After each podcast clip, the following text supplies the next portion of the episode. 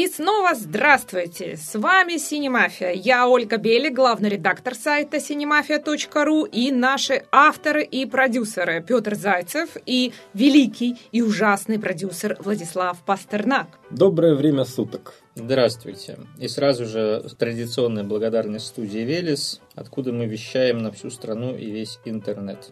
Ну и новость недели сразу же. Первая главная новость, которая взорвала мозг всех э, киноманов, и не только киноманов, и общественности, это о том, что братья Вачовски наконец-то уже не братья, а сестры. Собственно, такой заголовок и предложила новоявленная сестра Вачовски Лили, которая была раньше Энди Вачовски. Оля, почему наконец-то? Ты так ждала этого события? Я даже не знаю. Мне кажется, сестры теперь, а бывшие братья Вачовски так ждали этого события, и э, журналисты таблоидов ждали этого события, когда же э, новоявленная сестра Вачовски вскроется, о чем, собственно, э, теперь уже Лили ее зовут, и написала в своем блоге о том, что таблоиды и журналисты давили на нее, шантажировали, угрожали опубликовать эту новость, и она вот сама рассказала всему миру миру. Ну, слушайте, мне две вещи есть сказать по этому поводу. Пункт первый. Ждем, когда будут проданы права на экранизацию истории братьев-сестер Вачовски, потому что я уверен, что пройдет какое-то время, снимут фильм, он получит кучу Оскаров. Э, и очень любопытно, кто же сыграет Леонардо обоих. Ди Каприо. Лана? Энди Лили или Ларри Лану он Ну, он теперь как Оскарский лауреат, я думаю, может выбирать. Или кого. как Том Харди он сыграет обеих, обеих. Вачовских. Но ему надо постарше стать, потому что обеим братьям, сестрам уже почти по 50-60 лет. Ну, как-то, мне кажется, это 48, 48 Лили. Лили. Ну, почти 50. Ну, ничего, ничего. А искусство грима все-таки существует у нас. Компьютерная графика, опять же, и талант Леонардо Ди Каприо. Я вот как-то, я, конечно, честно скажу, испытываю абсолютную индифферентность по отношению к этому событию, а с другой стороны, меня единственное, что раздражает в этом всем, это то, что пресса сразу же сменила пол этих братьев и стала писать «она сделала», «она сказала», «она сменила». Ну, видно же, что это мужчина все-таки. Ну, это же уважение. Человек теперь женщина. Поэтому ты пишешь «она». Ну, ну Меня вот раздражает... Хромосомный это состав у него как был XY, так и остался. Ну, тут э, я вот это не чисто, специалист. так сказать, он только сменил костюм и Ну, Владислав, физиологию. вот если бы ты решил стать женщиной, тебя бы оскорбило, если бы ты теперь была Владислава, а к тебе бы все упорно обращались «он». Ты бы бесился. Ну вот если бы я решил сменить гражданство, например, э, и ко мне бы все стали сразу обращаться на языке той страны, в которой я отныне был бы гражданин, а я по-прежнему как бы владею русским языком, со мной можно было бы и дальше разговаривать по-русски. Было бы странно, если бы в той стране, что гражданство ты принял, с тобой бы упорно все говорили по-русски, правда? Вместо того языка э, страны, в которой ты живешь. Но меня бесит другое. Меня бесит то, что все сейчас стали говорить, фу, фу, все фильмы теперь станут бабскими. И вообще, что это такое? Мне кажется, что вот тут как раз вот какая-то странная логика. Вот я как раз задумался в связи с этой историей. Ты прям предвосхитила мою мысль. Вот мне интересно, а теперь э, Вачовские считаются женщинами-режиссерами? Они теперь столкнутся с дискриминацией как женщины-режиссеры? Будут ли им отказывать, э, например, э, в приеме на работу? Оскар не будут им давать. Да.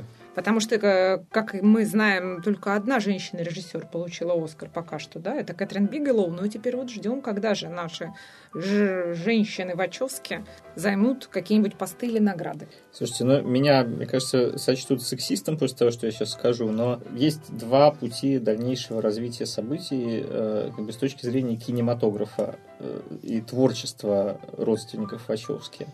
То есть на сегодня мы точно знаем, что, что когда они оба были братьями, они снимали крутое кино, и у них получалось лучше, чем когда они стали братом и сестрой. Соответственно, вопрос, если теперь они оба сестры, они будут снимать еще хуже, или наоборот, э, то, что они стали однополыми э, кинематографистами, э, вернет их гармонию на... Да, вернет гармонию в их творчество. Я, я голосую за гармонию. А да. я голосую за дисгармонию, потому что вот раньше им было о чем снимать. Их изнутри угнетала некая проблема, и они ее выражали выражали вот эту свою внутреннюю боль через кино и родили великий шедевр «Матрица». Теперь, когда они стали женщинами и могут рожать по-настоящему, им не нужно больше рожать шедевры, они больше не будут снимать То есть Владислав кино. придерживается теории, художник должен страдать и быть голодным. Ну, примерно так, ну, да? Примерно так.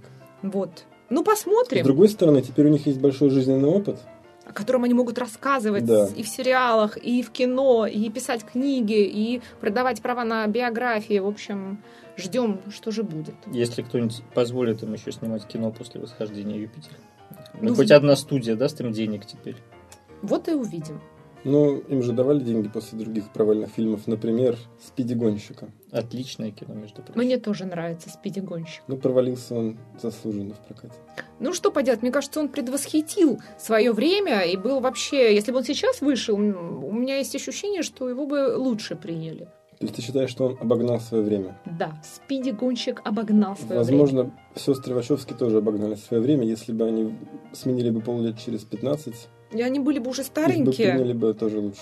Хотя вот э, есть вот эта самая теперь Кейтлин Дженнер, которая тоже очень ну, в в солидном возрасте Брюс Дженнер сменил пол и стал Кейтлин Дженнер. Так что вообще нет пределов совершенству ни в каком возрасте. Не поздно стать женщиной или мужчиной. Ты не планируешь? Я нет, а ты, Владислав. Я тоже нет. А вы, Петр? Вот на этой радостной ноте Петр просто потерял дар речи, и мы давайте сразу от сестер Вачовски перейдем к Минкульту. От одних замечательных людей к другим. Минкульт решил э, начать регулировать выход фильмов в прокат. А именно, он подготовил правила выдачи прокатных удостоверений, по которым, э, согласно которым ведомство теперь регулирует не просто э, там можно нельзя показывать кино, а когда можно его и когда нельзя показывать. И смысл этого в том, что теперь, если на одной и той же дате столкнутся фильмы, по их мнению, схожих жанров, ну, точнее, по мнению их экспертного совета, они могут отказать одной картине или потребовать от нее перенести дату выхода на другую неделю, например, или на две. То есть, например, вот у нас есть фильм Сарика Андреасяна «Защитники» и фильм «Мстители», или там «Первый мститель», «21 мститель» э, студии Marvel, или там «Бэтмен» еще очередной, то победят «Защитники», я так понимаю, да? Ну, конечно, Русское да. кино победит. Но здесь есть очень важный нюанс, о котором многие забывают, э, а обратить на это внимание стоит. Дело в том, что э, вот согласно нынешним правилам нужно прокатное удостоверение получать сильно заранее. То есть вообще в идеале э, Минкульт хочет, чтобы э, все документы на получение прокатного удостоверения сдавались там за полгода до даты релиза. Тогда ее можно будет четко закрепить, вообще никаких вопросов там дальше не возникнет. Но, согласно вообще сложившейся практике, фильмы готовы, оказываются, гораздо ближе к дате релиза. Иногда даже за неделю или за две финальная копия фильма вообще сдается. И Бывают случаи, когда там это происходит за пару дней до премьеры. А для того, чтобы получить прокатное удостоверение, нужно сдать э, в Минкульт полностью готовый фильм. А то есть они должны еще и посмотреть его, получается, Так, а, как, а как они тебе дадут удостоверение, не видя фильма? Им же нужно посмотреть кино, понять, значит, э, какой, Эксперты какой у должны. него возрастной рейтинг и прочее. И здесь получается какая-то абсолютно идиотская ситуация, потому что, э, ну, то есть, э, она нереализуемая в принципе. Ни один голливудский major за полгода не сможет фильм сдать, потому что ну, он просто будет не готов, во-первых. Во-вторых, физически они не отдадут копию, потому что то же самое пиратство, это будет та же самая история, что с э, оскаровскими скринингами, да, потому что где гарантия, что сотрудники Министерства культуры не сольют фильм.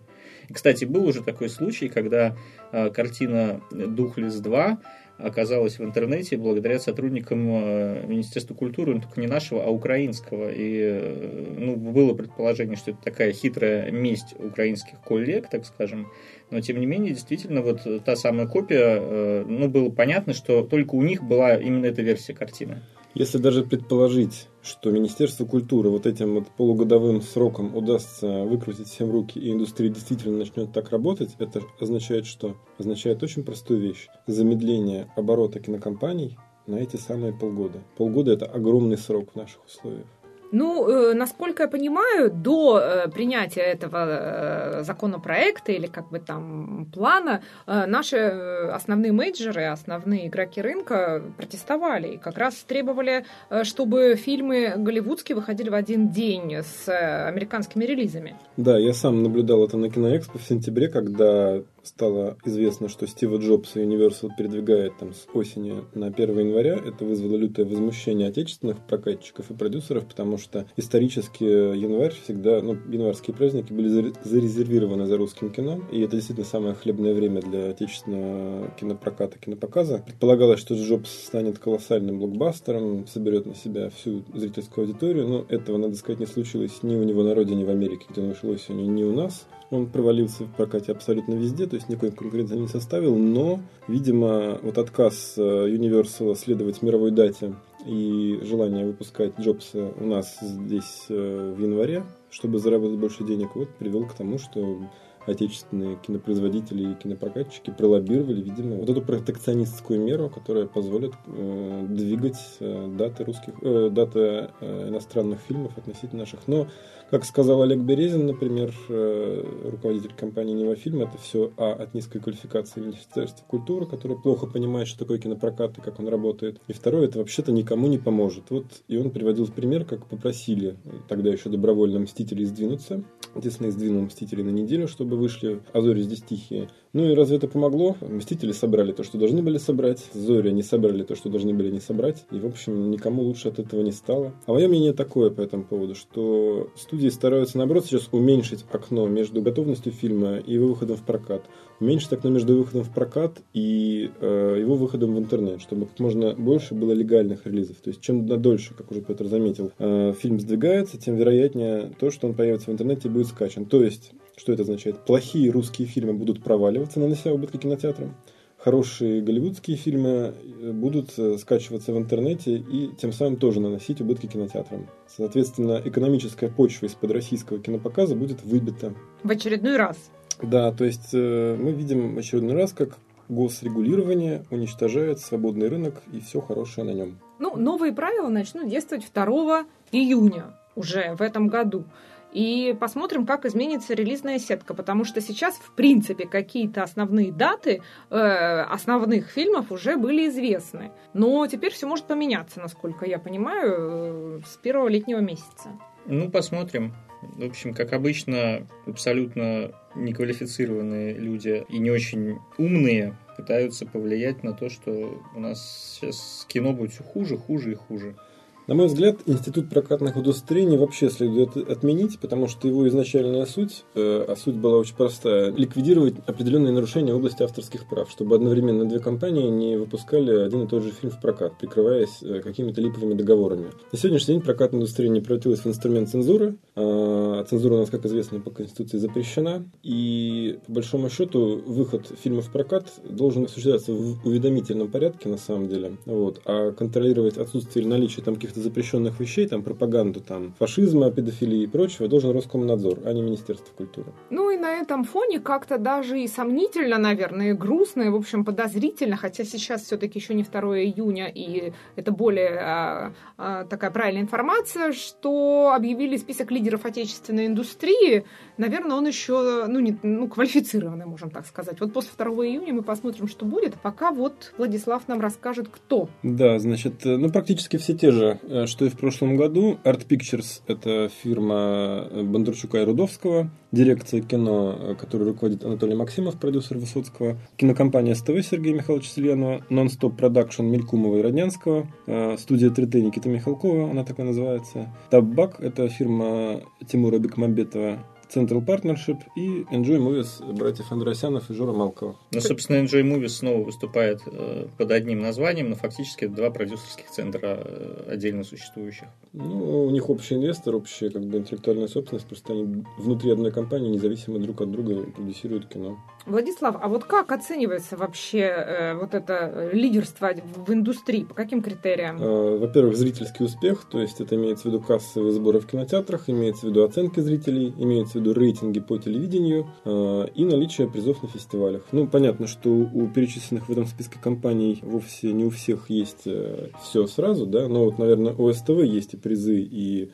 касса и рейтинги. У Art Pictures, в общем, тоже есть и призы, и кассы, и рейтинги. Ну вот, например, у дирекции кино, а было ли вообще хоть что-нибудь в прошлом году снято дирекции кино? Или они все еще делают викинга уже? Нет, дирекция кино после Высоцкого, собственно, делает э, долгое-долгое время викинга. Анатолий Максимов всегда и говорит о том, что вместо того, чтобы брать деньги на кучу-кучу проектов, они э, делают один большой дорогой проект и каждый год просят еще дополнительного финансирования на него. А тогда вот и вопрос. С 2000, вернее, с с, до декабря 2015 года. А как они могли попасть в лидеры э, индустрии, если они ничего не выпустили? Загадка природы. Удивительные свойства российской киностатистики. Да, интересный момент. Но я думаю, что при таком раскладе со 2 июня 2016 года ничего не изменится. Все будет так же. Но здесь э, самое это главное, то, что в этом году, поскольку у нас объявлен год российского кино, все деньги, которые получают эти компании, они абсолютно безвозвратные. И, собственно, э, там же каждый год делится, то есть часть э, денег, которые выделяет фонд кино, делится между вот этими лидерами, а часть денег делится между независимыми продюсерами. Так вот, те деньги, которые получат независимые продюсеры в этом году, они тоже безвозвратные. То, то есть такой подарок от да, государства. то есть, если раньше часть средств была безвозвратная, часть средств была полностью возвратная, а часть средств была частично возвратная с проката, то вот в этом году все деньги отдаются просто так. И неудивительно, что, собственно, список этих э, прекрасных людей, которые эти деньги получают, не изменился. Ну, слушай, не в первый раз у нас деньги отдаются просто так. Вот, например, вспомним печально известную историю с фильмом «Матильда» Алексея Учителя, который на фонде кино на питчинге объявил, что сценарий прочитала сама Кира Найтли, согласилась согласилась сниматься. Его включили в список лидеров, хотя у него не было вообще ни одного прибыльного фильма никогда, ни в одном кинопрокате мира, по-моему. Призы, правда, были, но тем не менее. Значит, Кира Найтли так нигде и не снялась, но денег ему выделили, по-моему, миллионов пять, не считая там остальных бюджетных средств, которые у него в проекте были. А сейчас мы что недавно узнали на этой неделе, что господин учитель порезал э, полнометражную картину Матильды на четыре серии. Ну, это классическая схема. И пок... еще и фильм выйдет, наверное, да? И, да? и, и показал ее на, на телерынке ТВ, и даже там ее включили в список финалистов. То есть что, мы как бы по разряду кинопроектов финансируем телесериал в очередной раз? Ну, то есть вот я бы и сформулировал немножко иначе, что не порезал художественный фильм на четыре серии, а смонтировал из четырех серий сериала художественный фильм. Но, между прочим, это не первый случай, когда э, фильм отечественного производства за рубежом представляется как сериал Например, мы рассказывали о том, что картина «Битвы за Севастополь» была номинирована за визуальные эффекты э, на самую престижную премию, собственно, по визуальным эффектам международную. И там он был представлен в одной номинации с «Игрой престолов» э, именно как э, телевизионный проект. На этом ярком фоне, мне кажется, рассказать о съемках фильма с названием «За гранью». Это очень подходит к теме российского кино, тем более, что это еще и фэнтези. Ну, вот, вот, вот еще такая новость у нас пришла. И самое смешное, кстати, когда я эту новость прочитал, я сначала не понял, что речь идет о полнометражном кино. Я был да, уверен, я тоже что решила, что это сериал. Да, я тоже решила, что это сериал, я дочитала новость до конца и еще раз пересчитала, чтобы уже разобраться, это сериал вообще или кино. Нет, это полнометражный фильм от компании «Киноданс». Приключенческое фэнтези за гранью. Главный герой – талантливый аферист. Этот аферист собирает команду с паранормальными способностями. То есть такие, я уж не знаю. То есть даже... Зверополис встречает людей X. Да, практически вот так. И эти люди с паранормальными способностями, конечно же, раз аферист их собрал, они что хотят? Они хотят обыграть казино. Как поднять миллион? Исповедь задрота.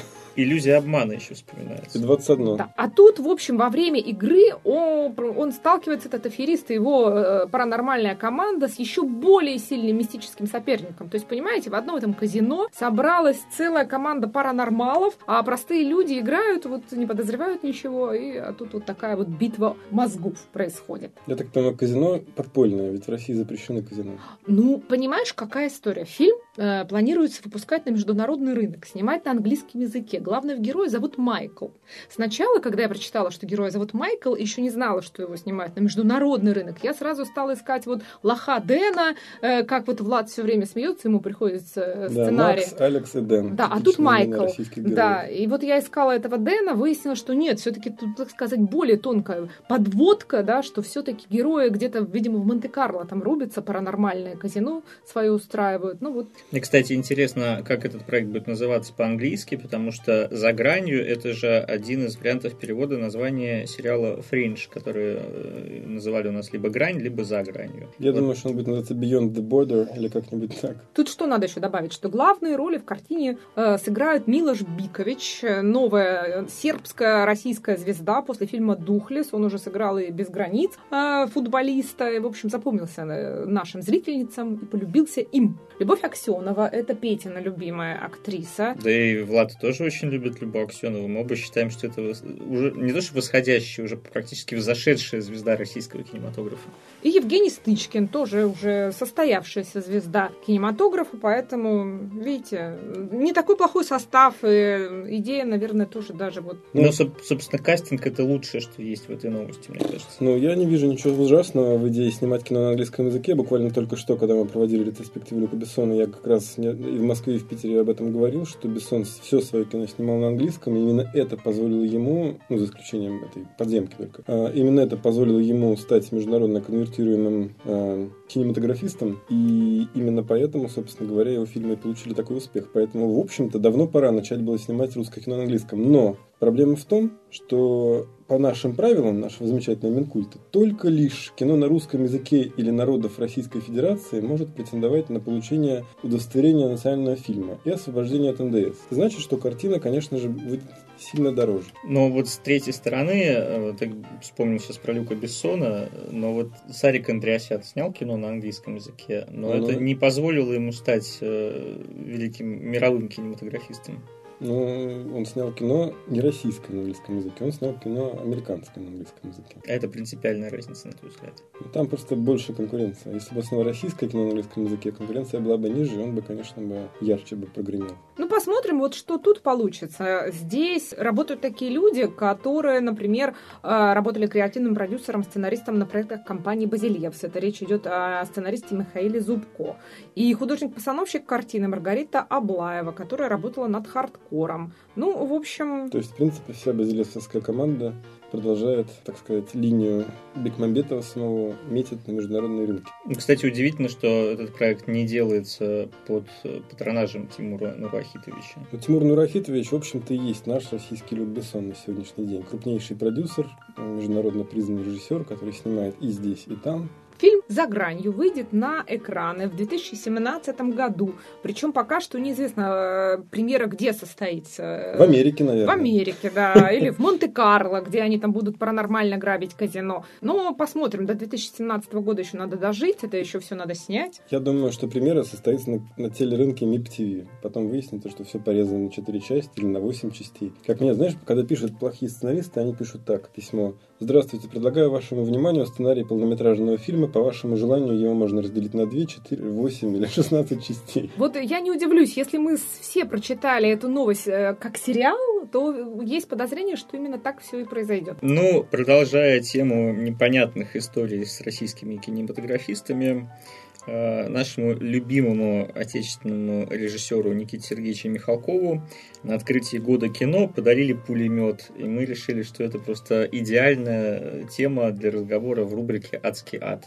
Короче, на открытии года российского кино в Кировской области Никите Сергеевичу Михалкову подарили один из брендов этого региона – пистолет-пулемет Шпагина ППШ 1942 года выпуска. Легендарные ППШ выпускали, по сообщению ТАСС, э, на заводе в городе Вятские Поляны. Никита Сергеевич был счастлив получить этот э, подарок. Он сказал, что это легендарное оружие, с которым он много снимался в военных картинах. Ну, Никита Сергеевич очень много интересного сказал, э, собственно, на этом мероприятии. Например, он назвал одной из основных задач года кино сохранение зрителя, отвращенного от отечественного кинематографа низкокачественной продукции, которая разрушает нравственные нормы и сделана без сострадания к людям. Сразу вспоминается, собственно, последняя картина Никиты Сергеевича. Где он сострадал людям. Ну, слушайте, будем же милосердны. В конце концов, он как продюсер сделал, например, такое кино, как «Легенда номер 17». И теперь и... делает экипаж, насколько да. я понимаю. И снялся в фильме «Жмурки». «Жмурки» были давно. Там как раз вот ему этот ППШ, видимо, подходит больше, чем сегодня. А, ну, тут, тут просто смешно, понимаете? Год российского кино дарят не что-нибудь, а именно ППШ, а именно Михалкову, чтобы он дальше сохранял зрителя, которого отвратили от российского кинематографа с пистолетом в руках, с пулеметом даже в руках. Ну, это вот просто как э, в лучших традициях с товарищем Маузером и 2017 годом. Ну, просто, понимаешь, Золотых Орлов у него уже много достаточно, а ППШ еще не было. Чего? Золотого ППШ. Ну, он же не Рамзан Кадыров, в конце концов. Чтобы золотой ППШ ему еще дарить. Ну, в общем, есть чем отпугивать э, зрителей Голливуд. Нет, а вот еще цитата прекрасная. Никита Сергеевич сказал, что если у нас будут воспитывать потребителя и не воспитывать творца, то потребителю потреблять будет нечего, потому что творца не будет. И если мы не будем своими руками делать свое настоящее и будущее, за нас это будут делать люди с другими руками. Ну, если от, а, откинуть э, всю витиеватость формулировок, он ведь даже прав, да? Если вот э, никто не будет творить, то никому и нечего будет потреблять. Если не мы, то кто? Ну, просто, да, формулировка с ППШ в руках, Знаете, она... мне кажется, что воспитание Творца – это дело рук самого Творца. Но человек должен снимать кино не потому, что его воспитали снимать кино, а потому, что у него изнутри такая потребность есть. И не надо никому эту потребность прививать. Вот кто-то смотрит хорошее кино, там, Люка Бессона, например, Михалкова того же самого, и испытывает острую потребность снимать лучше, чем они. И начинает снимать. Вот так его и надо воспитывать. Точнее, он сам себя так воспитает. А когда начинается вот такая вот дидактика и золотые ППШ? ППШ, Не зря ведь э, многие великие кинорежиссеры не имеют э, режиссерского и вообще какого-либо кинематографического образования. Тот же самый Люк Бессон, Джеймс Кэмерон, Квентин Тарантино, они не учились нигде. Никто и не успел их воспитать творцом. Не знаю, насколько это путь или руководство к действию для всех остальных, хотя вот Квентин Тарантино и говорит, что и Роберт Родригес, который, может быть, не самый лучший пример, как э, великий режиссер, но они все что говорят? Вместо того, чтобы думать о том, как снимать, идите и снимайте. Не, сиди- идите и делайте, в общем, друзья. Но на самом деле Тарантино это как раз очень удачный пример э, потребителя, который стал творцом, потому что он же был заядлым киноманом, он смотрел огромное количество фильмов и только после этого уже начал что-то делать сам. мне кажется, нельзя стать кинематографистом, не будучи киноманом. То есть, по сути, это не противоречащие друг другу вещи. То есть нельзя разделять на потребителей и на творцов. Ты не сможешь стать хорошим творцом, если ты не потребитель. Если ты существуешь оторванным от э, индустрии. Петь, ну что ты хочешь? Никите Сергеевичу скоро 80. Человек э, вырос в глубоко устаревшей, так сказать, парадигме мировоззрения. Конечно, он будет э, тебе повторять какие-то заученные в далекое время максимы. Но беда-то вся в том, что и многие молодые наши кинематографисты повторяют за ним все то же самое и воспитываются в этой парадигме. Это их проблема. В норме они все должны сгинуть в никуда, а их должны заместить нормальные современные кинематографисты с нормальным мировоззрением. Выросшие как на хорошем кино Никиты Михалкова, так и на прекрасном Марвеле, DC, Люке Бессоне, и Тарковском и Балабанове. Я с тобой не соглашусь только в одном. Это все-таки не их проблема, это проблемы зрителей в первую очередь, к сожалению. Ну, Переходя к зрителям, а даже слушателям. Слушатели у нас как-то сегодня тоже подсуетились и вопросы задают тоже про российское кино. Видимо, год кино или выпуск кино а, как-то вот, выпуск кино. да, витает над нами. Итак, Татьяна спрашивает, какие русские фильмы, снятые за последние несколько лет, вам не стыдно было бы показать своему другу-иностранцу? Мне было бы не стыдно показать моему другу иностранцу географ Глобус пропил, Левиафан, Груз 200, м, может быть, э, Легенда номер 17 я бы подумал э, показать. Кого еще? Высоцкого показал бы. Мне кажется, что это очень круто, красиво снятое кино на мировом уровне спецэффектов и прочего. Ну, я присоединюсь э, по поводу Левиафана, Высоцкого. Я бы еще показал оба Духлеса. Да. Я что-то, да, тоже как-то солидарна. Может быть, груз 200 я бы не показывала, потому что я сама его не смотрела, я честно признаюсь. Я вот побаиваюсь это делать до сих пор. И мне кажется, что это подчеркнуло бы тот миф или тот стереотип о том, что русское кино это все такое черное. Поэтому я в этом плане лучше бы географ Глобус пропил показала бы. Я бы показал еще битву за Севастополь. Да, кстати, точно. Причем она, она же специально сделана так, чтобы мог смотреть любой иностранец. Там все недаром рассказано от лица Элеонора Рузвельт. Но я битву за Севастополь осознанно не упомянул, потому что это все-таки проект российско-украинский. Ну и что? я его не воспринимаю как чисто российское кино. Но я бы на самом деле еще показал, а, возможно, несколько сериальных продуктов. Я бы показал «Измены». Да. Вот. А что касается кино, то я бы еще показал, наверное, фильм «Зимний путь». Но мне кажется, он был бы менее понятен другу иностранцу, хотя, да, такие страдания русских душ здесь ближе к грузу 200, наверное, вот в моем восприятии Ты знаешь, иностранного друга. Мне кажется, что «Зимний путь» как раз довольно универсальная история, э, понятная, в принципе, в любой стране. Э, Вот что касается нового фильма Тарамаева и Львова «Метаморфозис», тут я бы подумал, хотя визуально это очень круто, и, э, скажем так, если человеку понравится «Зимний путь», «Метаморфозис» я бы тоже посоветовал посмотреть, но начал бы я «Зимнего обратного пути. Я бы еще показал бы ради интереса пионера-героя. Мне было бы вот, ну, с объяснениями, конечно, с каким-то сопровождением, что такое пионеры, чем эта детская организация отличалась от других подобных детских организаций в разных тоталитарных режимах. И вот э, как кино о том, как э, вот эта пропаганда в детстве воздействует на детскую психику и что потом получается, вот было бы интересно побеседовать mm. с зарубежными коллегами. То есть, на самом деле, много чего можно показать. Смотрите, мы насчитали достаточное количество и фильмов, и сериальных проектов. Я вот еще думала, показала бы я Форцу, допустим, но мне кажется, тут все-таки без объяснений э, не, мы бы не обошлись, причем без очень долгих бы объяснений, все, что там происходило. Но с точки зрения того, что это не стыдно, и здесь такие прекрасные актерские работы, и снято это очень круто, я бы вот... Ну, да, на самом деле Форца это все-таки история такая очень... Э, локальная. Она не то, что локальная, но она не очень понятна будет зарубежному зрителю. Точно так же, как, э, например, та же самая «Оттепель». И фильмы «Квартета И», фильмы Виктора Шамирова — это все-таки такие штуки, которые более понятны человеку, воспитанному в нашем менталитете. Знаешь, буквально недавно я про «Оттепель» читал большую статью, я только не помню, на каком ресурсе. Это Голливуд была... Репортерс это, по-моему, писал. То ли Холливуд Репортер, то ли это писал Гардиан. Огромная статья, э, в которой сравнивалась, ну, это и наши сравнивали «Оттепель» с «Мэдмен», сериалом «Мэдмен», но в каком-то другом ключе. И, в принципе, иностранцам, в общем, картина была достаточно понятна и очень интересна. Ну, не картина, а сериал.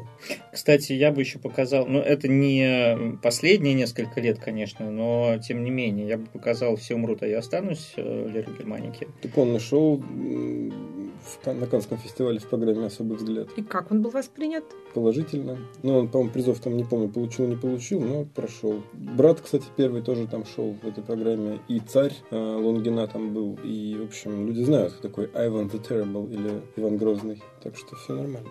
Елена между прочим, Звягинцева. Ну, Звягинцев, он уже такой э, международно известный режиссер, поэтому здесь, наверное, даже можно и не называть его картины. Это так же, как Сакуров, так же, как Лунгин и Звягинцев. Это те режиссеры, которые представляют Россию за рубежом, и э, их имена известны, их картины, в принципе, люди смотрят. И, кстати говоря, «Ночной дозор», который, в принципе, и так прошел в мировом прокате, вот, между прочим, в британском Empire я своими глазами видел список 100 лучших неанглоязычных фильмов всех времен и народов, где где-то в районе там 90-й позиции, уже после, понятно, «Семи самураев» и восемь с половиной, э, сильно с отставанием, но все-таки в 100 лучших стоял «Ночной дозор» Бекмамбетова. Конечно, нашему зрителю это мало понятно, но можно провести параллели, например, с корейским кинематографом, «Олдбоем», например. «Олдбой» во всем мире воспринимается как брутальный артхаус и авторское кино, но у себя на родине в Корее это был блокбастер со сборами 40 миллионов долларов. Также и «Ночной дозор» здесь. Можно сколько угодно стебаться и говорить, что это попса и следствие рекламной раскрутки Первого канала, но это все-таки был здесь коммерческий хит, а зарубежная публика восприняла картину как нечто совершенно артовое. Ну, там были такие прикольные э, потусторонние герои, ходили с лампами, и такие странные вампиры. Мне кажется, что здесь такая экзотика была для э, зарубежного зрителя. Они могли посмотреть, вот э, как на этих людей с паранормальными способностями, э, грабящими казино, как раз вот э, с этой точки зрения очень необычный. Просто киноязык «Матрица» в сочетании с э, постсоветским московским сеттингом, это было действительно ново на мировом рынке в тот момент. Ну вот заметьте, мы при этом не назвали ни одного фильма там, последних лет студии Бекмамбетова. Елки бесконечные. Ну нет, ну елки нет. Э, может быть, может быть, имело бы смысл показать самый лучший день, как некий эксперимент, потому что визуально это прикольно и ну, это более понятно будет, чем горько, по крайней Мне мере. Мне кажется, как раз горько будет более понятно. Ну, в общем, все понимают эти социальные взаимоотношения, когда люди как бы из низов, люди хотят попасть куда-то в верхи, мечтают о пышной свадьбе, это, в общем... А там есть еще брат из тюрьмы вышел, да, да, все, да. все, все ясно. это вполне можно спроецировать эти типажи на любую другую страну, на Италию, Мексику, Америку. Там, Тем более Англию. тема свадьбы и сборища абсолютно разной родни на одном каком-то таком культовом семейном торжестве тоже, в принципе, интернациональная тема. Сталинград еще мы не вспомнили. Ну, конечно, спецэффекты и этот прод... уровень продакшена. Картина, кстати, и прошла в мире очень неплохо. А мне вот кажется, что Сталинград как раз, да, ну, показать было бы не стыдно, но на мировом уровне таких фильмов очень много. Как мне кажется, вот почему я бы выбрала из этих двух картин «Битву за Севастополь», потому что там хотя бы месседж, да, более интересный. И мне бы как раз им больше хотелось поделиться, чем вот э, Сталинград. Ноль, это все-таки очень разные фильмы, потому что «Битва за Севастополь» — это это, ну, действительно такое историческое, биографическое кино, а Сталинград — это типичная абсолютно притча, которая просто снята в антураже военного кино, не более того. Я бы показал кукушку Драгошкина. Мне кажется, ну, это известный факт, что, в общем, ее предлагали э, выдвигать на Оскар от России. Оскарский комитет тогда решил э, выдвинуть «Дом дураков» Кончаловского, но известно, что Sony Classics настаивала очень на выдвижении кукушки и убеждала нас, э, российский Оскарский комитет в том, что у кукушки исключительные шансы не только на попадание в номинацию, но и непосредственно на награду. Вообще говоря, если вот говорить об Оскаре за лучший иностранный фильм, от России упорно пытаются предлагать на этот приз какие-то военно-патриотические эпики, сложно-постановочные батальные картины, которых во всем мире у каждой страны своих полно. А номинация эта учреждена для чего? Для того, чтобы награждать какие-то открытия в тематике, в киноязыке. По сути, это лучший, это приз за лучший артхаусный фильм, лучший европейский фильм, если на то пошло. И если посмотреть, кто исторически получает такие Оскары, в общем, мы увидим, что это всегда какие-то драмы о человеческих отношениях. Ну вот сын Саула венгерский, он же все-таки да. тоже, можно сказать, рассказать о войне, да, но это не эпик, не спецэффектный фильм, а именно такая человеческая драма. И что интересно, вот э, я уже заранее, авансом могу сказать, что есть четыре фильма, которые выйдут только в этом году, которые железно я бы советовал посмотреть э, зарубежным зрителям. Это, собственно, «Экипаж», который уже был очень тепло воспринят на берлинском э, кинорынке, который шел одновременно с берлинским кинофестивалем, и он уже продан на несколько стран, насколько я знаю. Это, безусловно, «Хардкор», который, в общем-то, ну, российский проект, но международный, по большому счету, снятый на английском языке изначально. Это э, «Викинг» долгожданный, который, собственно, делает э, дирекция кино уже много лет, как мы говорили чуть раньше. И это «Дуэлянт» Мизгирева, который продюсирует Роднянский. И это кино, снятое в такой стилистике фильмов Гая Ричи.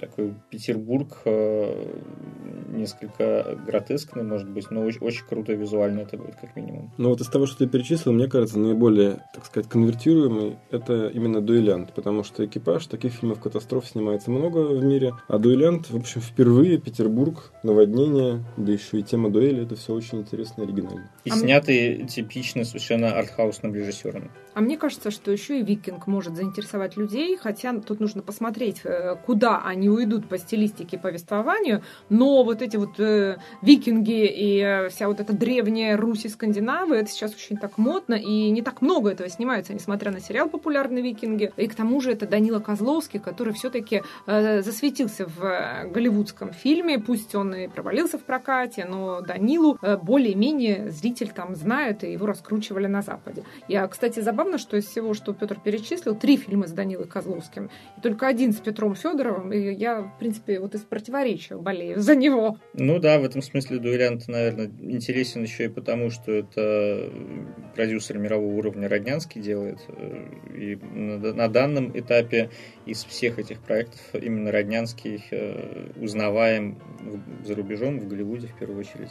И еще, кстати, вспомнился, вот раз мы заговорили о фильмах катастрофах, вспомнился фильм «Метро», который э, действительно тоже был продан на много рынков. Он, конечно, не такой прям супер выдающийся, но это очень крепкое жанровое кино, качественное. И там в центре событий на самом деле лежит человеческая история.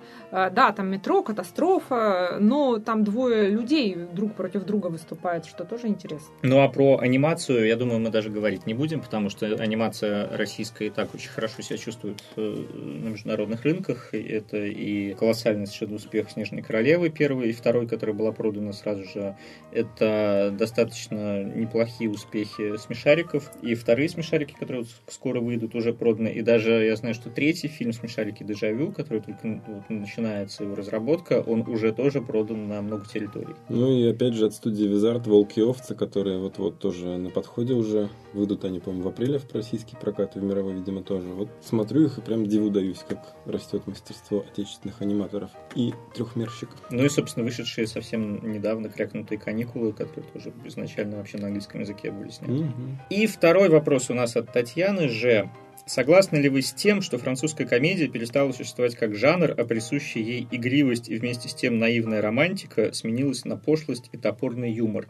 Но я думаю, Владислав нам ответит, тем более, что в прошлый раз как раз Влад говорил о том, что смотрит много французского кино.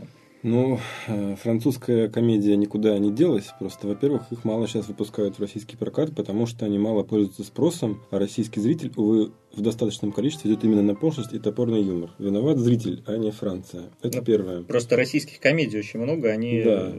насытили. Конечно. Во-вторых, если мы посмотрим на несколько французских комедий последних лет, вот те, которые в той же Франции рвут кассу, это и «Один плюс один», это и «Семейство Белье», это фильм, который сейчас массу э, Сезаров получил э, про женщину, которая плохо поет, по-моему, называется «Маргарита», если я ничего не путаю. То, что выйдет в этом году в России, там те же самые новости с планеты планета Марс, асфальт с Изабель Юпер. Э, он, конечно, замороченный, но он точно не топорный и не пошлый. То есть э, французское кино очень разнообразное. Это вторая в мире кинематография, и она в полном порядке, там огромное количество разнообразных предложений, и тут тебе и экшен, и драма, и артхаус, и чего там только нет. И комедии в том числе, самых разных типов. Вот, конечно, если судить по какому-нибудь Астериксу и Обеликсу, наверное, да, все плохо. Но от того, что Татьяна посмотрела только Астерикса и Обеликса, не значит, что все французские комедии такие. Ну, Влад, смотри. Э, во-первых, Астерикс и Обеликс, э, Астериксу и Обеликсу рознь. Э, Миссия Клеопатры была абсолютно шикарным фильмом, с хорошим юмором, без пошлости, и это, это было реально круто. Да. Пожалуй, по-моему, один из самых таких вот успешных французских фильмов у нас в прокате был. Ну, там еще был дубляж шикарный, но в целом действительно было очень хорошее кино. А один плюс один, ну, у меня язык не повернулся назвать комедией, потому что это даже в большей степени, наверное, все-таки драма с элементами комедии, а не наоборот. Но я подозреваю, что Татьяна имеет в виду э, те французские комедии, которые вот выходили в советский прокат. То есть это «Жандарм» из Сент-Тропе, множество серий, это «Фантомасы», то есть это фильмы с э, Дофюнесом, с Море, это «Игрушка». Сейчас, с можно Ришаром. я тебе сразу отвечу? Смотри, давай, во-первых, не будем сравнивать комедии э, а-ля «Фантомас» и там «Жандарм», да, с комедиями а-ля «Игрушка» и то, что делал Пьер Ришар и Жерар Депардье. Это совершенно разные вещи. В одном случае это такая эксцентрика, как Гайдай, в другом случае это такие трагикомедии, скорее, ближе к тому, что сделал Данелли или Рязанов. Но этих фильмов мы с тобой вот даже сейчас можем перечислить вот их все. Их, наверное, штук 20 всего-навсего. И, грубо говоря, говорить, что вот этот срез, даже не срез, вот эта вершина французской комедии, которая в России была, в СССР была популярна, это и есть французская комедия, как она есть, да, это не совсем правильно, это статистически неверно. Я думаю, что и тогда выходила во Франции масса дерьма, которая просто не добиралась до советского рынка. Поэтому если говорить, что стало меньше таких фильмов, как те 20, ну, их столько же. Их за 30 лет наберется те же 20 штук, наверное, там за 40. Вот. А просто надо их перечислять. Вот мы сейчас на скидку перечислили 5 штук за последние несколько лет. Все они симпатичные, умные, тонкие фильмы. Еще 5 лет пройдет, еще найдем 5. Конечно. Бобро поржаловать или как, как там правильно Вот, кстати, была вообще фильм. сложнейшая, вообще умнейшая комедия с прекрасными... Их дубляж там был прекрасный, в оригинале она прекрасная была. Или этот э, «Таможня дает добро» что в России они хоть что-то собрали. Нет, никто на них не пошел. Все предпочли смотреть самый лучший фильм, там, «Беременный» и «Поющие трусы», или как это называется. Ну, было бы интересно посмотреть на такой фильм, и французский, и русский, про «Поющие трусы», хотя, мне кажется, это включил Первый канал или там Россию, и каждый день можешь наблюдать прямо в экране. То есть, Владислав, если коротко ответить на вопрос, мы не согласны. Французская комедия не перестала существовать как жанр,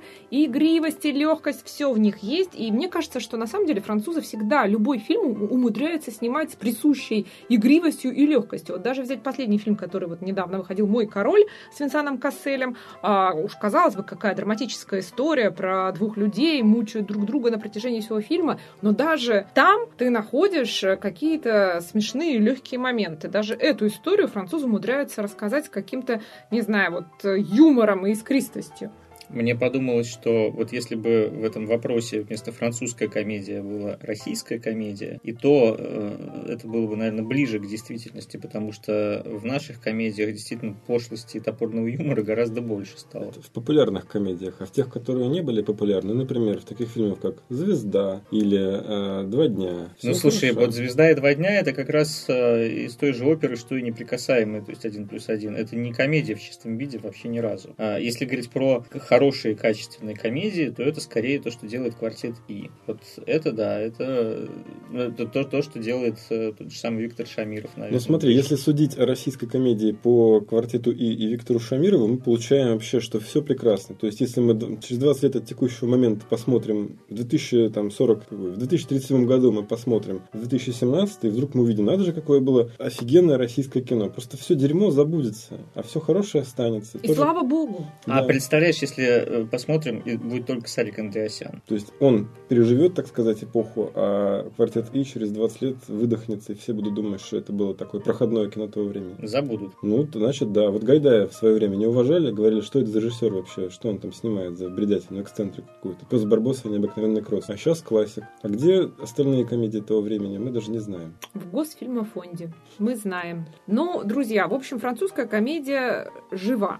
Российская комедия, мы надеемся, тоже будет жива, а мы переходим уже к нашему обзору фильмов, которые выходят или вышли, в зависимости от того, когда вы слушаете наш подкаст, вышли в прокат. Что нужно смотреть в кино? Первое. И самое- последний. ну, для кого-то, может быть, да, один фильм в неделю и хватит. «Братья из Гримсби».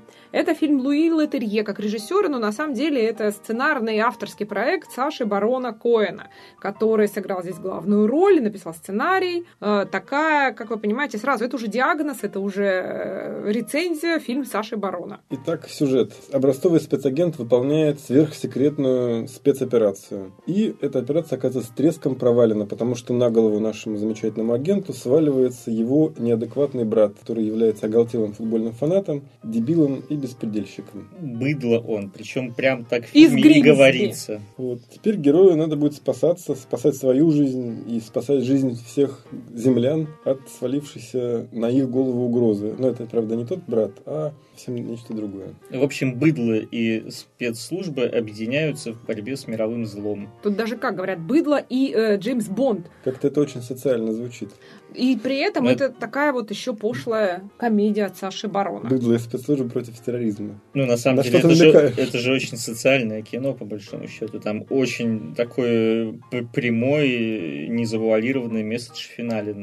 Так что... Ну, мы не будем рассказывать. Мы Да. только скажем, что э, спецагент от этого Джеймса Бонда играет Марк Стронг, наш любимый лысый британский актер, э, прославившийся ролями злодеев, как он сам смеется над этим. И вот у такого э, крутого Марка Стронга такой вот э, Саша Барон Коэн как брат. Еще там есть прекрасная комедийная актриса Айла Фишер, а также две жирных комедийных актрисы Ребел Уилсон и Габори Сидибе. И Пенелопа Круз. Оп, вот такой вот набор. И Саша Барон смеется, что да, вот в ЮАР они снимали, и только вот Шарлиз Терон и Шона Пенна там не было, которые с ним завтракали, но вот в кино его не попали. А, в общем, мне кажется, что надо сходить посмотреть в любом случае, потому что фильмы Саши Барона Коэна, они такие, так сказать, всегда социальные явления. Вспомним Барата, вспомним Бруно э, и Диктатора, и даже если это вам как-то не понравится, то потом все равно будете вспоминать. Ну, а я все-таки, наверное, с Олей не совсем соглашусь, потому что, э, например, э, утонченным девушкам с тонкой душевной организацией я бы не советовал ходить на это кино, потому что там очень много э, прям вот сортирного юмора,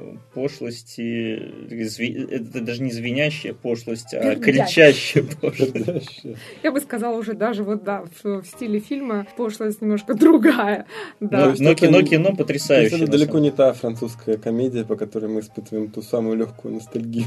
Несмотря на то, что режиссер-то, между прочим, с французскими корнями. Вот, кстати, Вот, пожалуйста, да. Луи Летерье. Опошлился! Луи! Как ты мог? Променял А ведь, Францию. казалось бы, тезка другого Луи, Луи Люмьера. И Луи де Фюнеса. А вот Летерье в барона, так сказать. Ну, что ж поделать. Ну, хотя, на самом деле, да, это только вот для тонких душевных организаций. А мы вот пошляки пойдем посмотрим, посмеемся. А для- Мы вот как питерская интеллигенция приемлем такой юмор и всячески приветствуем.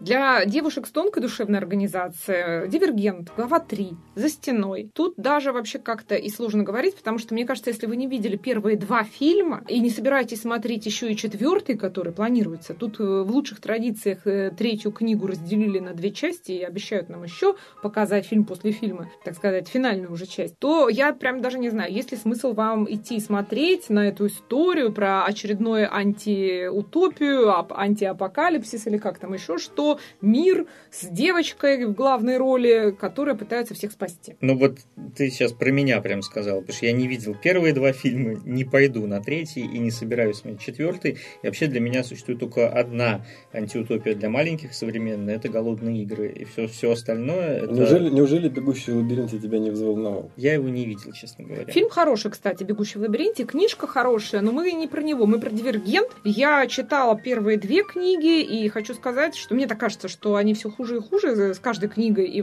есть ощущение, что фильмы такие же. Более того, у нас на сайте cinemafia.ru наш новый автор Алиса Пономарева посмотрела этот фильм и прямо вот очень расстроилась. Во-первых, там нету Джая Кортни, а все, так сказать, любители суровых молчаливых родезийцев любят Джая Кортни, а тут его уже изничтожили. Нету на Кейт Уинслет, ради которой хотя бы немножко можно было посмотреть этот фильм. А Шайлин... Там зато есть Шайлин Вудли. Вот я только хотела сказать, что мне кажется, она все-таки не стала новой Дженнифер Лоуренс. И э, вот ради Дженнифер Лоуренс многие пойдут посмотреть любой фильм, не говоря уже о Петре. А вот ради Шайлин Вудли не знаю. Это все почему? Потому что Шайлин Вудли не слила свои фоточки в iCloud. Ай-яй-яй-яй. И надеюсь, никогда не сделает так. А мы переходим к русскому фильму. Он существует э, на этой неделе, даже не один. «Как поднять миллион. Исповедь задрота». Ты знаешь, правильно, мне кажется, вот судя по тому, как написано на плакате, правильно говорит так. «Как поднять миллион. Исповедь задрота». Там по-английски написано слово «задрот». Ну, потому что, чтобы, видимо, это цензуру пройти, э, даже слово «задрот» нельзя писать у нас внезапно. Давайте говорить «задрот» в течение всего обзора фильма словом «задрот». У меня все не получится это так красиво, как у Влада. На самом деле, э, это кино интересно в первую очередь, конечно, личностью режиссера. Клим Шипенко снял очень э, достойный ромком «Любит, не любит» не так давно. И тем, кстати, кто его не видел, очень советую посмотреть, потому что это действительно один из лучших отечественных ромкомов, и там очень красиво снятый наш любимый Санкт-Петербург. И сейчас Клим Шипенко снимает картину «Салют-7», э, история одного подвига. Видимо, Климатель везет на фильмы с подзаголовками, то есть «Как понять миллион. Исповедь Задрота», да, и «Салют-7. История одного подвига». Соответственно, насколько я понимаю, «Исповедь Задрота» на самом деле была снята уже довольно давно, просто она сейчас только добралась до нашего проката. И, как всегда, вовремя. Тут помимо «Задрота» еще два российских фильма. Они будут бороться за внимание. Это э, последние, последние месяцы буквально так. Потом будет Министерство культуры разделять. Разделять. Не давать. Мне кажется, да, все три фильма они решат, что похоже, видимо, по тематике. Это просто русское кино, поэтому надо их разделять. Ну, не знаю, мне кажется, вот э, с таким названием, с исповедь задрота, несмотря на э, такую, так сказать, провокационность, вот не пойдешь. Ты знаешь, вот мне не хочется смотреть этот да. фильм категорически. Мне не нравится название, как поднять миллион. Мне не нравится слово исповедь задрота. Э, мне не нравится сюжет, мне не нравится вот та дебильная социальная критика, которая там внедрена. Там выведен некий как бы образ Чубайса, который собирает э, эти свои планшеты, понимаешь? А о чем кино-то, кстати? Ну, короче, смотри, э, живет в провинциальном городке мальчик Женя, это тот самый Задрот. Он просиживает за компьютерами сутками, не отвлекается ни на еду, ни на сон. Наконец, что он делает? Он выясняет, что на виртуальной реальности можно зарабатывать. И он создает порно-сайт. Он быстро становится богатым человеком, к нему клеятся все местные телочки, и все друзья ищут с ним встреча. И он начинает развивать свой бизнес. И сталкивается с вопросом, принять, так сказать, законы коррумпированного мира или пойти на перерез могущественным структурам. Ну вот под могущественными структурами имеется в виду, видимо, Роснана, Сколково, и прочее. А, я вот помню, был такой фильм недавно, «Неудержимые», по-моему, или «Неуловимые». Там да. критиковали Сергея Полонского. Значит, ну, я понимаю, да, Полонский, конечно, человек, съехавший с катушек, как бы грех его не покритиковать, но давайте снимать фильм про него непосредственно. Теперь, значит, критикуют э, Чубайса. Ну, я понимаю, Чубайса все не любят, всем хочется про него какое-нибудь дерьмо снять. Мне кажется, это просто низко. Мне кажется, что зрители простые вообще не поймут, что это Это мелко. Так же, как в фильме «12» за каким-то хреном Никита Михалков э, выводил карикатуру на Дмитрия Лесневского, продюсера канала РЕН-ТВ и продюсера, э, соответственно, фильмов «Возвращение и изгнание» на минуточку. Так же и тут. Мне кажется, это мелкая, чмошная история, которую может снимать только настоящий заджот. И вот Клим Шипенко так попал, к сожалению. Может быть, он и не думал, что он про Чубайса снимает, а вот так вот вышло. Я советую тогда сходить на фильм «Вакантная жизнь шеф-повара». С Петром Федоровым, моим любимым, в главной роли. И Виктор Вержбицкий еще там есть из известных всем артистов. И э, те, кто фильм смотрели, из журналистов говорят, что на самом деле это даже очень крепкая, неплохая история, такая фантастика про э, молодых людей, про супружескую пару, которые вроде счастливо живут, но внезапно герою Петра Федорова э, предлагают такую уникальную возможность прожить жизнь другого человека, того самого шеф-повара в красивом особняке с богатой жизнью. И когда он соглашается на этот эксперимент, выясняется, что все не так просто, там крадут жизни людей, и э, герой Федорова начинает как-то вот с этим бороться. Я вот помню два таких фильма. Один назывался «Вспомнить все», там, где можно было прожить жизнь спецагента, где выяснялось, что все не так просто. А второй был не так давно с э, Райаном Рейнольдсом. Вне себя. Вне назывался. себя. Там тоже предлагалось прожить жизнь, которую у тебя уже, в общем, пора умирать. Но тема-то не нова. Да. Тема, она будет всегда, мне кажется, подниматься в кинематографе. И каждый раз им будет интересно посмотреть, а может быть и не будет интересно посмотреть, как кто-то ее художественно решает. Но мне вот тоже любопытна здесь фигура режиссера в первую очередь. Это Рустам Ильясов, э, выпускник э, мастерской Игоря Масленникова. Я видел его короткий метр «Замок эльфов», и это действительно такая была очень оригинальная короткометражка, любопытная. И, соответственно, вот только поэтому, наверное, мне интересно было посмотреть э, «Вакантную жизнь шеф-повара». А, а сама история что-то как-то меня не очень тронула. Ну, есть всегда возможность сделать выводы самому, самому посмотреть или не посмотреть, решить. Можно пойти на еще один, на третий фильм на этой неделе, российский «Милый Ханс. Дорогой Петр».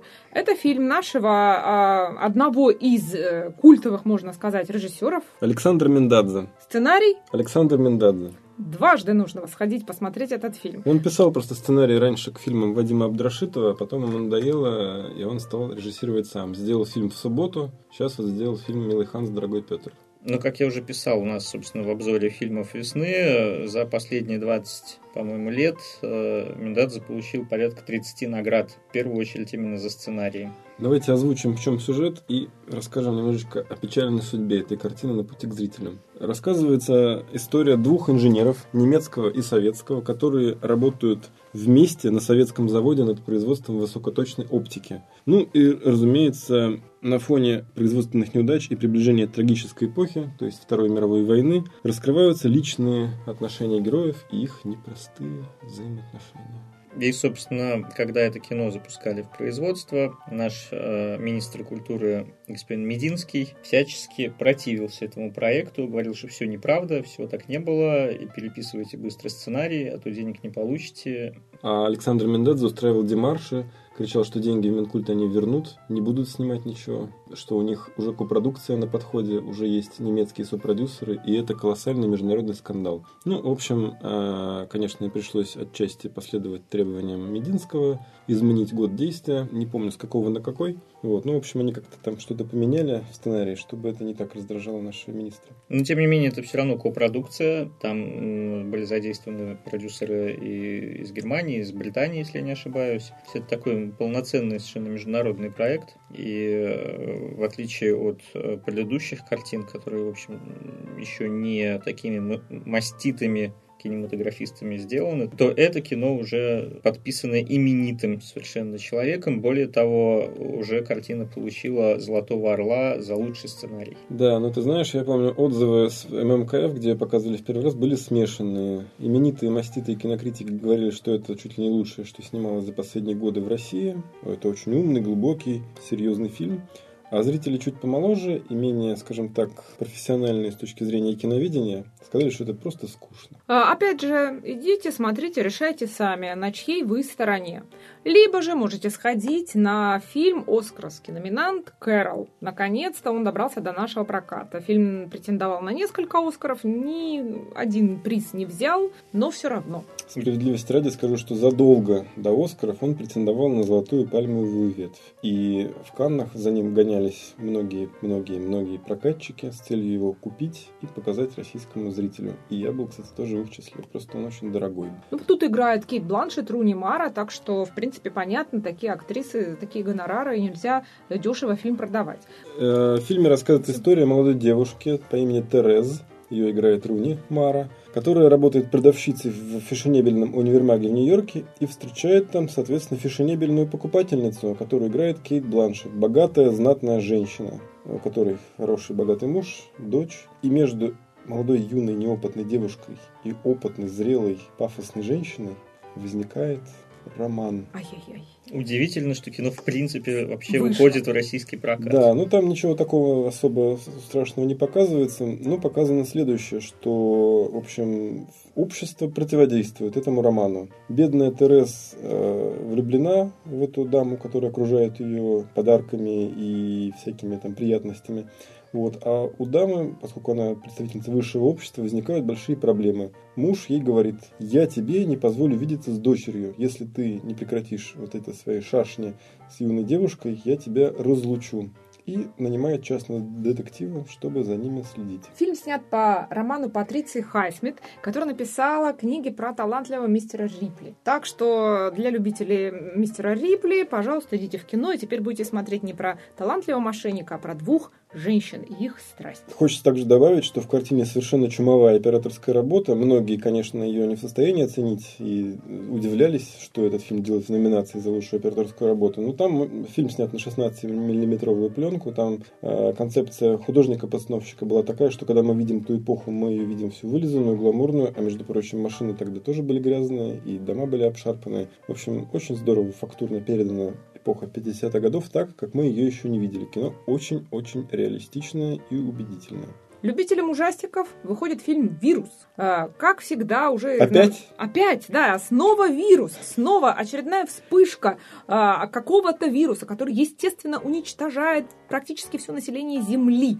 И перед нами героиня, молодая женщина, которая пытается вылечить сестру от вируса и документирует э, ход болезни в дневничке. Я правильно понимаю, что она весь фильм сидит и пишет? Сидит Дневник. и пишет, да. Нетрадиционный ужастик, видите, мы смотрим дневники вируса. Это ужасно, да? Ужасно. Порой ужасно, что она сидит и пишет дневник. Ну, в общем, тут, видимо, если любители жанра изголодались по фильму, Дневникам. по дневникам вируса, то, пожалуйста, идите в кино. Ну, то есть, если вы посмотрели уже все, про что мы рассказали, и вам хочется еще сходить в кино, ну, можете сходить на вирус. Либо же, либо же можно совершенно еще вот фантастический ход конем сделать и сходить на документалку под названием «Сахар». Это история про сахар. Про то, есть, значит, у нас сейчас выходит экранизация романа цена, «Цена соли. соли», а за ним выходит Цена- документалка «Цена сахара». Да, на самом деле, да, вот не так смешно, как Влад все говорит, потому что в этой документалке с участием известных людей, в их числе Хью Джекман, Стивен Фрай и еще многие другие знаменитости, раскрывается вся правда про общество потребления, про моду на здоровое питание, про а, сахар и как вообще на самом деле вот это вот ЗОЖ, он приводит э, человечество к ожирению. И на самом деле э, австралийский режиссер, актер Деймон Гамо, он снимает э, эксперимент, э, фильм посвящен его эксперименту, как он в течение определенного времени питается только здоровой едой, исключительно ею.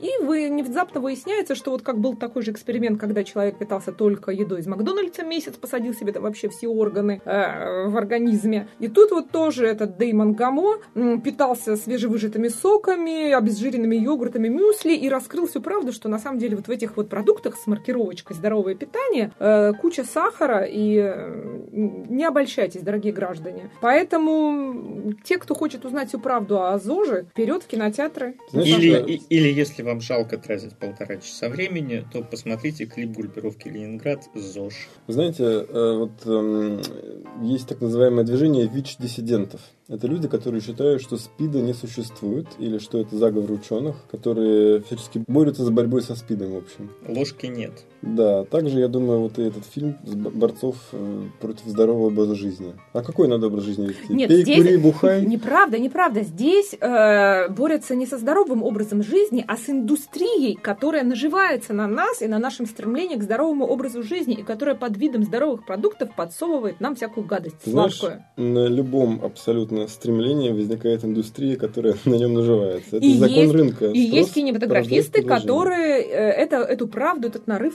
скрывают. Вот в кинотеатр, пожалуйста, с участием Хью Джекмана есть как раз такой вот фильм «Сахар». Я лучше пойду на «Дивергент».